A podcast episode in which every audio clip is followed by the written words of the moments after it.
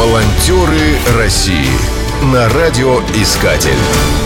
Программа создана при финансовой поддержке Федерального агентства по печати и массовым коммуникациям.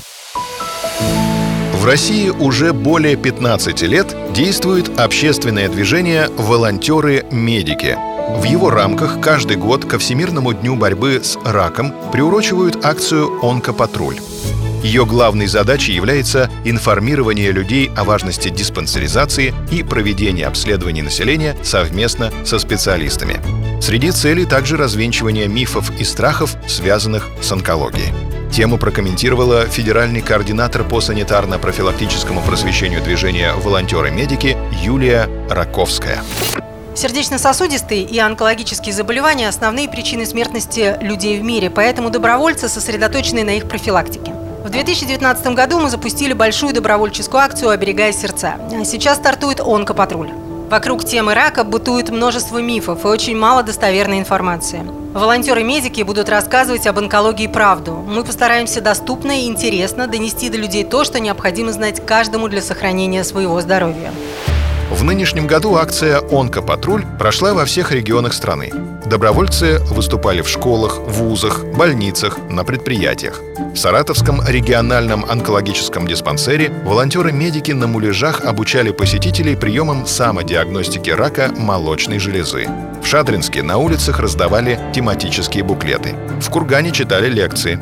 В Грозном помогли провести массовое обследование студентов педагогического университета. В Чувашии организовали тематическое представление для детей, которые лечатся в Республиканской детской клинической больнице. А на Ямале волонтеры-медики устроили для онкобольных увлекательный флешмоб «Жизнь в твоих руках». Кроме того, добровольцы сдали кровь, чтобы пополнить реестр доноров костного мозга.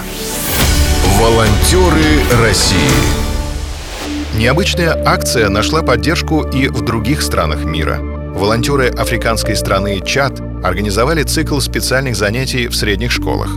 Добровольцы Таджикистана читали лекции в университете в Душанбе. В Киргизии провели профилактические мероприятия в молодежных объединениях. В России программа акции рассчитана до 2022 года. Планируется, что в ее реализации примет участие порядка 10 тысяч волонтеров. Участники акции «Онкопатруль» утверждают, что главным методом своевременного выявления онкологических заболеваний является прохождение систематических медицинских осмотров, диспансеризация. И каждый человек способен снизить риск развития рака всего лишь корректируя свой образ жизни. Волонтеры России на радиоискатель.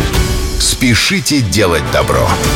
Программа создана при финансовой поддержке Федерального агентства по печати и массовым коммуникациям.